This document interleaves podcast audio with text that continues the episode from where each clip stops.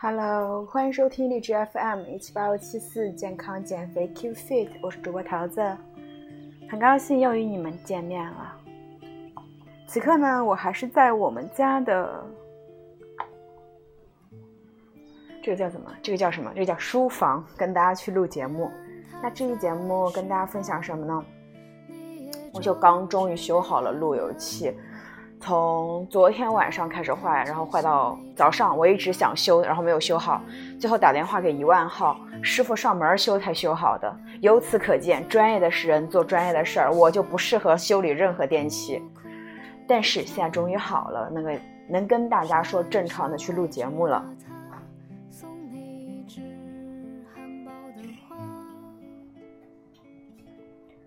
其实还蛮想跟大家去分享一下现在各大品牌都在做怎样的营销，就是分享一些我工作方面的内容，但是我又觉得没有资格去分享，因为感觉最近做的没有那么好，所以我可能会用9月份去尝试各种营销方法，完了之后如果有效果的话，这效果还让我很满意的话，我就想说做一期现代创业公司可以适用的低成本营销方法这样一期节目。就如果你是创业党的话，你会对这种节目很感兴趣，当然也对你会非常受用。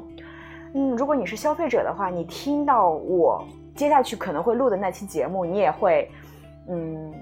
知道那些营销点在哪里，完了之后可以去避免踩雷嘛。其实无论说是对你们作为创业者或者消费者来说的话，都还是期蛮好的节目了。当然这期节目可能我10月份从德国回来之后再录。那这期节目跟大家分享的呢，先分享水果吧，因为我现在有点饿，然后我看到桌上有苹果和桃子，还挺想吃的，就录完这期节目会去吃，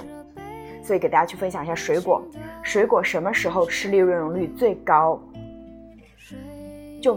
不同的食物在不同的时间段吃，它都会有一个利用率的问题，就比如说你早上吃和晚上吃的吸收率就不一样，这个叫利用率。很多人都问说水果什么时候吃最好，还有人说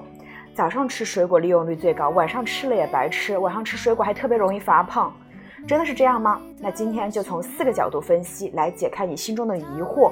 这篇文章呢是来自于公众号健身储屋，如果你要看到文字版本的话，大家可以去关注一下微信公众号健身储屋。那我们先从消化的角度来分析。目前还没有研究表明吃东西的时间和消化吸收功能有直接联系。一个人对水果的消化吸收利用是不受时间影响的，所以呢，不管是早上吃还是晚上吃，消化利用率都是差不多的。那人体的消化吸收能力一般与年龄、身体状况等因素有关，比如老年人的消化液分泌会比较少，那消化吸收功能呢会因此减弱。孕妇对钙、铁等营养素的需求较多，因此消化吸收能力就有所增强了。是从消化角度来说不是说按照时间来说的。第二，从水果的角度来分析，食物中的营养素最难消化的是什么？我们减肥的人应该知道是蛋白质和脂肪，所以我们会经常建议说你在减肥的时候多吃蛋白质和脂肪，因为消化吸收的比较慢，你就会比较没有那么容易饿，那就会吃少一点食物嘛。那么这个原理就是因为食物的营养素中最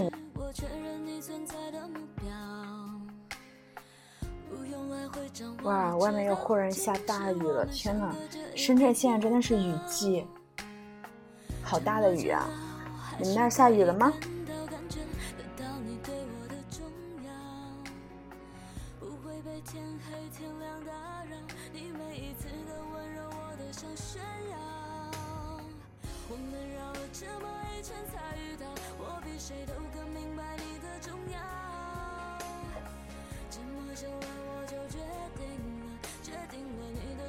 这首歌熟悉吗？叫做《遇到》，之前应该是《恶作剧之吻》的插曲吧。那我们继续说第一个呢是跟大家从消化的角度分析，第二个从水果的角度分析。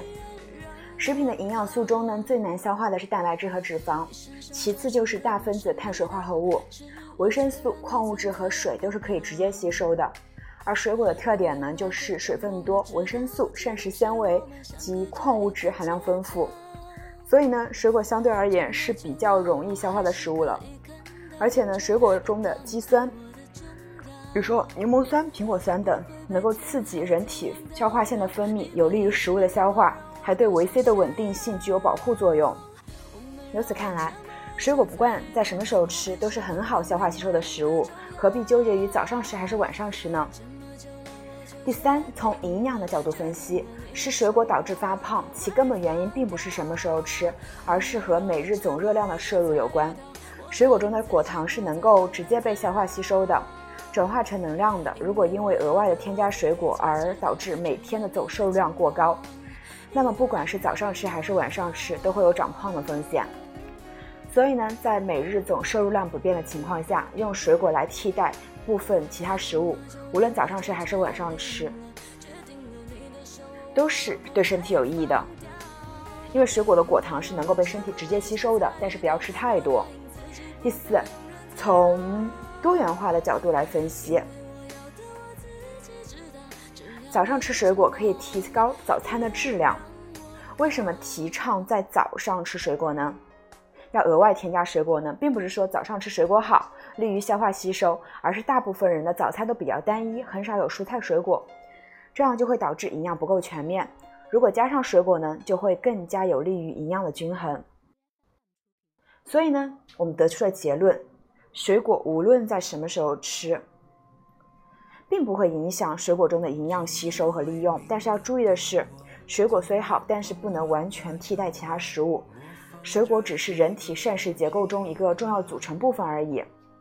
那么居民膳食指南推荐成年人每天应吃200到350克的一个水果，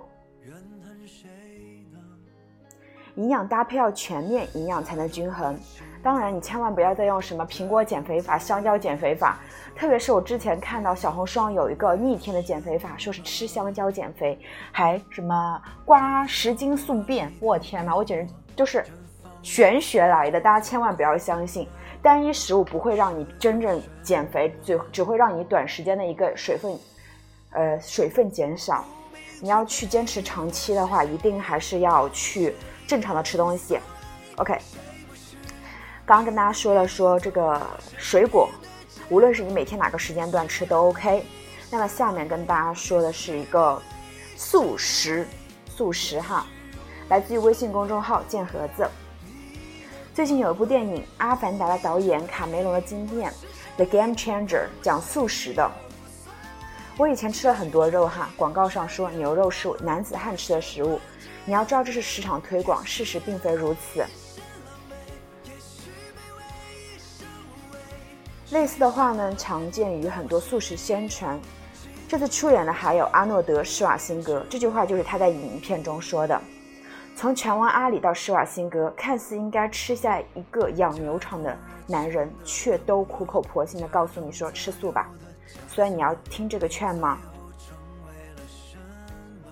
那么接下来将跟大家去分享的就是吃素的理由、大豆蛋白的增肌效果和雌激素隐患。第一个，大块头为什么要吃素？除了信仰之外，绝大部分半路出家的素食主义者自有其道理，一定权衡过吃素和不吃素的利弊，才能做出这个选择。况且运动员的身体是用来谋生的，谁也不是个傻子。那么素食的利弊呢，其实可以分出好几个维度，比如说长期吃素和短期吃素，比如说对运动者的利弊和对不运动者的利弊，比如短期和长期和相比大量吃肉和相比普通吃肉，以及对心灵和对身体的好处。看过很多吃肉或者是吃素的论战，很多时候都没有踩在同一个维度上，争半天没个结果。那么捋了一下，尽量缩小讨论范围，以下是两个对健身者比较有价值的。第一个，长期吃素和大量吃肉的运动者和长期的身体利弊。第二是长期吃素对普通吃肉的运动者长期的身体利弊。不运动者自然排除，心灵好处不在此讨论。短期吃素呢，多数利大于弊或者没什么影响，也不参加讨论了。那素食的健康对比，从热量控制、历史比较容易控制食材本身的总热量，那 B 就是容易因加工方式而增加额外的油脂和调料。饱和脂肪利断绝动物饱和脂肪，降低血液中的胆固醇，利于血管健康，预防高血压和冠心病。 B 是因缺乏饱和脂肪可能有睾酮水平偏低的情况。那从膳食纤维出发，利是更多的膳食纤维，减少便秘和慢性肠道疾病。那从维生素来说呢，利是有丰富的维生素，维生素 C 和维生素 E， 有丰富的抗氧化剂。 B 是容易缺乏维生素 B12 维生素 D， 那很多还有很多哈。从矿物质其他角度或者激素水平或者污染物控制来说，其实素食的利都还蛮大的。那看完基本利弊，我们来套入两个设定好对比维度的疑问。第一个是从虎变牛还能稳居食物链顶端吗？也就是长期吃素对大量吃肉的运动者的影响。一位吃肉较多的健身者，如果平时能做好饮食计划，可以保持低体脂，包括体表脂肪和内脏脂肪，可能并不会从素食中受益，因为降低心血管疾病风险，这个最大的对素食的好处本来也不是它的风险所在。但是呢，如果他平时没有做好脂肪控制，或者蔬菜和高纤维食物的摄入少，肉类的来源存在污染，那么肯定会从素食中获益。唯一需要考虑的是，这个是根本上的转变，就如同让老虎变成黄牛，所需的适用时间和经济的风险和痛苦都是显而易见的，首先就要承受转换失败。能否一边素食一边继续保持运动成绩还不能确定，要自己试过了才确定。确实有不少运动员甚至健美运动员成功了，但是没成功的人也不会出来讲他们失败的故事吧。施瓦辛格也并非严格的素食主义者，他没有抵制肉类，只是倡导健美运动员用植物代替部分动物性食物，主要是要推广健康的健美。施瓦辛格在自己的巅峰期是吃肉的，但随着心脏问题的出现，他逐渐调整了饮食结构，并从中受益。那第二个，杂食动物没肉吃还能保持强壮吗？也就是说，长期吃素对普通吃肉的运动者的影响。一位平常吃肉的健身者，只要没有高碳水或者大量食用油的习惯，是不太容易有心血管风险的，素食对他的意义似乎也不大。但这不代表着没有其他潜入的好处，比如植物性食物富含抗氧化剂，对新陈代谢有一定好处的，如影响酶的活动、清除致癌物质、防止过量自由基形成、提高免疫力等。另外，从正常的食肉变成食素，这个转变也对习惯了大量吃肉的人会少一些。我觉得这篇文章太啰嗦了，我给大家去精简一下吧。经常会被问的问题就是植物蛋白是否能够帮助增肌，怎样增肌。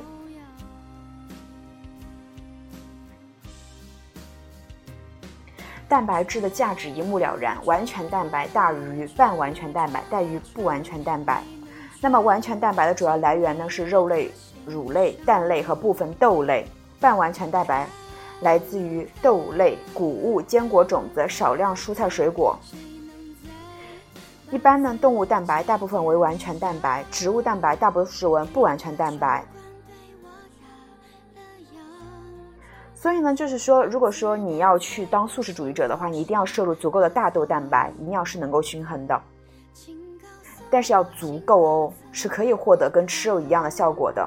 吃鸡胸、牛排和乳清蛋白来增肌，与吃豆制品、喝大豆蛋白粉来增肌，理论上是没有区别的。但是呢，植物蛋白有个缺点，就是吸收利用率不高。比如说，谷物蛋白的赖氨酸非常低，但这个问题很容易解决，就是要利用蛋白质互补效应。不同的半完全蛋白、蛋白质和不完全蛋白是要搭配着吃，取长补短，这样吸收率就会高了。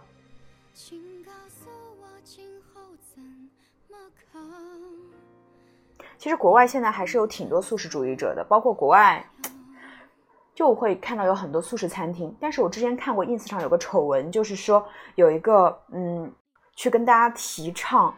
素食主义者的一个 ins 博主，包括他通过宣传这个素食主义者也吸收了很多粉丝，然后别人爆出他在吃肉。我觉得这个不太对吧，是不是？那该吃什么就吃什么嘛。那还有个会有大家有个问题，就是大豆蛋白会让男性变伪娘吗？虽然是优质的植物蛋白质来源，但这个问题着实让男性恐慌。豆制品雌激素高，吃多了会变娘炮。甚至有新闻报道称，一男子因天天喝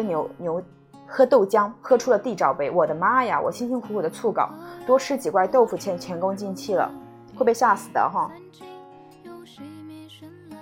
那么到底会不会娘呢？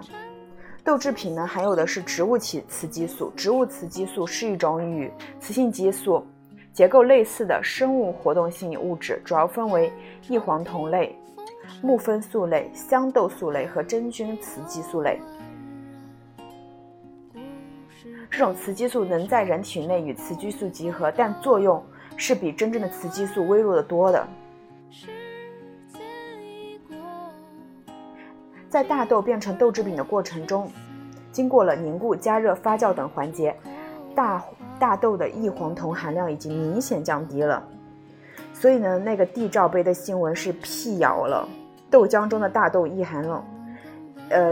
酮含量是为大豆的1/8的，豆浆中的。所以呢，只要不是直接大量的吃大豆，无需担心大豆异黄酮会让你变娘，阻碍增肌。所以呢，最后给到建议了哈。第一个，一个有计划有方法的纯素食者可以通过各种措施获得正常的增肌效果。第二，纯素食者容易缺乏肌酸、铁、锌、钙、维生素 B12、维生素 D， 需重点补充，吃营养素补充哈。第三，所以纯素食是一个重大的决定，在执行前先评估自己是否适合以及值得，然后精心的计划与搭配，并持续观察与学习。第四，相比严格的纯素食者，蛋奶素食、弹性素食、鱼肉素食更易如平衡饮食，可以作为纯素食的过渡期。第五，不要随意劝别人抵制肉类，也不要鼓吹肉类的好处。素食和肉食没有压倒性的优势，你千万不要你自己是素食，你去跟别人说你必须吃素，你为什么吃肉？不要这样子，每个人有自己的选择，做好自己。第六，推广素食，尤其在运动人群中，要多看积极的一面，让大量食肉肉类的人反思有潜在风险的饮食结构，从而做出调整，改善部分健康。所以呢，无论你吃素吃肉都 OK， 就你根据你自己的情况来定就好了。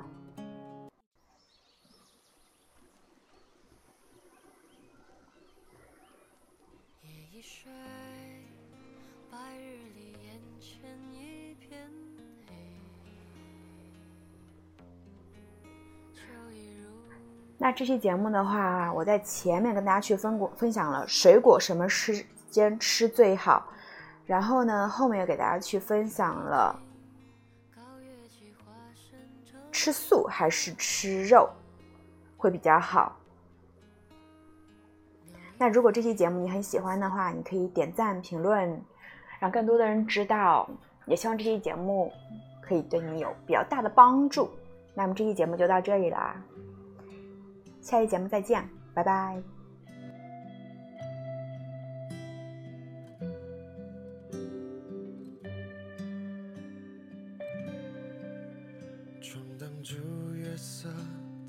的交集在赋予虚词中交映，忙碌的声音，慢慢的长夜，去匆匆的留下感情。神色太慌张，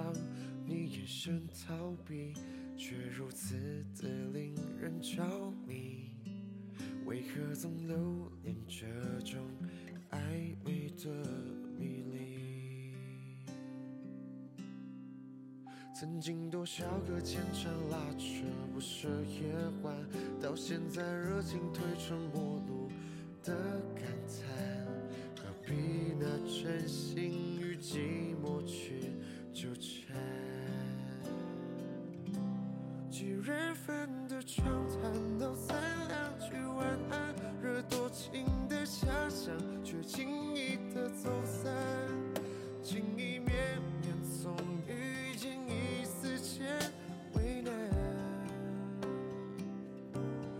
总是不能抵抗你信手的晚安，执迷于你忽远忽近烂桥段，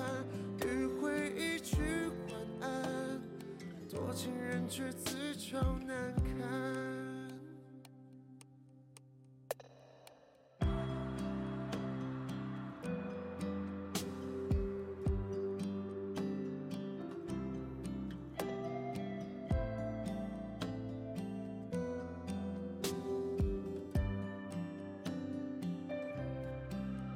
选择太慌张，令人生逃避，却如此的令人着迷。为何总留恋这种暧昧的迷离？曾经多少个牵扯拉扯不舍夜晚，到现在热情吞吃陌路的感叹，何必拿真心与寂寞去纠缠？几人份的长谈到三两句晚安，惹多情的遐想却轻易的走散，情意绵绵总遇见一丝千为难，总是不能抵抗你信手的晚安，执迷于你忽远忽近烂桥段，与回忆去晚安，多情人却自嘲难堪。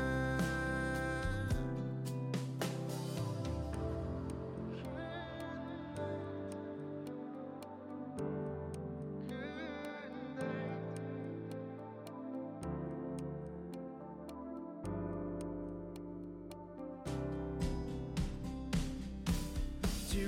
份的长谈到三两句晚安，惹多情的遐想却轻易的走散，情意绵绵总遇见一丝千为难，总是